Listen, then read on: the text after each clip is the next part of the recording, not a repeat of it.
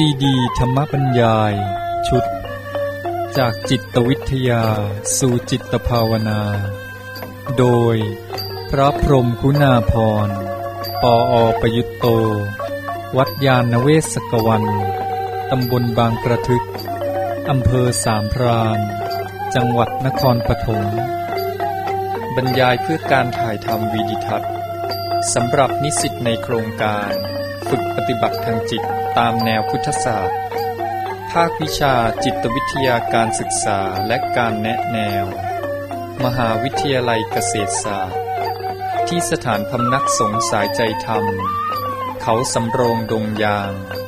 อำเภอพนมสารคามจังหวัดฉะเชิงเทราบรรยายเริ่มตั้งแต่วันที่28สิงหาคม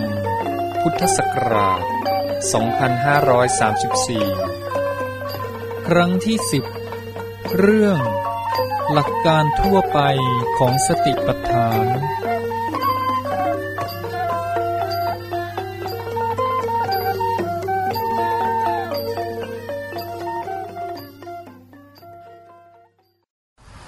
พรท่านผู้สนใจการเจริญภาวนาทุกท่านวันนี้ก็จะได้พูดในหัวข้อต่อไปซึ่งเป็นหัวข้อใหญ่คือเรื่องหลักการทั่วไปของสติปัฏฐานหัวข้อนี้ก็สืบเนื่องมาจากหัวข้อก่อนที่ได้พูดไปในคราวที่แล้วคือเรื่องจากจิตภาวนาสู่ปัญญาภาวนาตามวิธีสติปัฏฐานหัวข้อนั้นก็มีความหมายซึ่งเป็นลำดับอยู่ว่าจากจิตภาวนาก็มาสู่ปัญญาภาวนาและปัญญาภาวนานั้นก็เป็นไปตามวิธีสติปัฏฐานในเมื่อได้พูดได้เห็นมาตามลำดับจากจิตภาวนามาถึงปัญญาภาวนาทีนี้ก็มาถึงตอนของปัญญาภาวนาตามวิธีสติปัฏฐานเราก็เลยจะมาพูดกันถึงเรื่องหลักการทั่วไปของสติปัฏฐานนั้นเพื่อให้การเจริญปัญญาภาวนาตามวิธีของสติปัฏฐานชัดเจนอย่างไรก็ตามอาตมาก็จะให้ข้อสังเกตเกี่ยวกับความหมายของหัวข้อเรื่องสักหน่อยคือหัวข้อเรื่องเก่าที่ว่าจากจิตภาวนาสู่ปัญญาภาวนาตามวิธีสติปัฏฐานนั้นเราเข้าใจกันเป็นว่าจากจิตภาวนามาสู่ปัญญาภาวนาตามวิธีสติปัฏฐานหมายความว่าเราพูดถึงวิธีจิตภาวนาที่เรียกว่าสมถะจบแล้วเราก็ออกจากจิตภาวนานั้นมาสู่ปัญญาภาวนาและปัญญาภาวนานี้ตามวิธีสติปัฏฐานตามความหมายนี้ก็เท่ากับว่าสติปัฏฐานนี้เป็นเรื่องของปัญญาภาวนาอันนี้เป็นความหมายอย่างที่เราเข้าใจกันแต่ว่าเราอาจจะให้ความหมายใหม่ได้ความหมายใหม่นี้ก็คือว่าที่จริงนั้นสติปัฏฐานใช้ได้ทั้งจิตภาวนา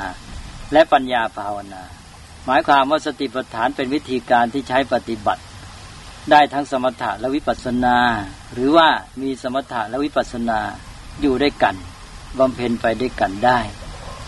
ถ้าเป็นอย่างนี้แล้วเราก็จะต้องให้ความหมายหัวข้อที่ผ่านไปแล้วนี่ใหม่แทนที่จะเข้าใจเป็นว่าจากนั้นเป็นออกจากว่าออกจากจิตภาวนามาสู่ปัญญาภาวนาตามวิธีสติปัฏฐานเราก็ให้ความหมายของคำว่าจากนั้นเป็นว่าตั้งแต่ก็จะได้ความหมายใหม่ว่าตั้งแต่จิตภาวนาจนถึงปัญญาภาวนาตามวิธีสติปัฏฐานหมายความว่าใช้วิธีสติปัฏฐานหมดตั้งแต่เรื่องจิตภาวนามาจนถึงปัญญาภาวนาอันนี้ก็เป็นการที่จะเรียกว่าเล่นคำกันก็ได้ก็ตีความหมายสมัยแปลว่าในที่นี้เราอาจจะเหมือนกับพูดในหัวข้อเดิมนั่นเองคือ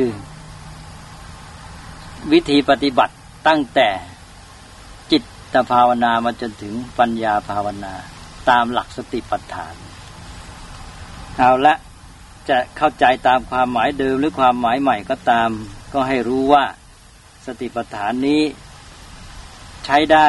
ทั้งจิตภาวนาและปัญญาภาวนาพร้อมในตัว แล้วเราก็จะได้ดูเรื่องนี้ต่อไปที่ว่าทำได้ทั้งจิตภาวนาและก็ปัญญาภาวนาพร้อมกันนี่ก็คือหมายความว่าใช้สติปัฏฐานทั้งในแง่ที่ว่าทำจิตให้สงบมีอารมณ์หนึ่งเดียวคือว่าเป็นสมาธิแล้วก็ใช้สติปัฏฐานนั้นในการทำให้เกิดปัญญารู้เท่าทันความจริงได้ทั้งสมาธิได้ทั้งปัญญาทีนี้ถ้าพูดในแง่หนึ่ง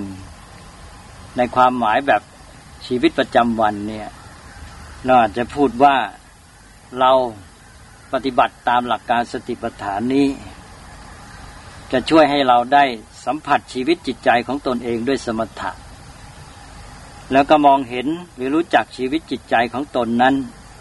ด้วยวิปัสสนาคือสมถะนั้นทำให้เราได้สัมผัสกับจิตใจและชีวิตของตนเองแต่ว่าสัมผัสแล้วก็ยังไม่แน่ว่าจะรู้จักเข้าใจมองเห็นแจ้งจริงหรือไม่แต่วิปัสสนานั้น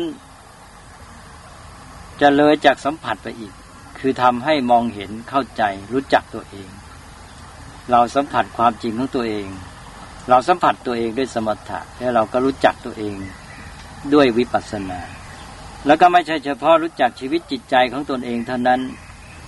มันจะมีความหมายที่ขยายกว้างออกไปถึงรู้จัก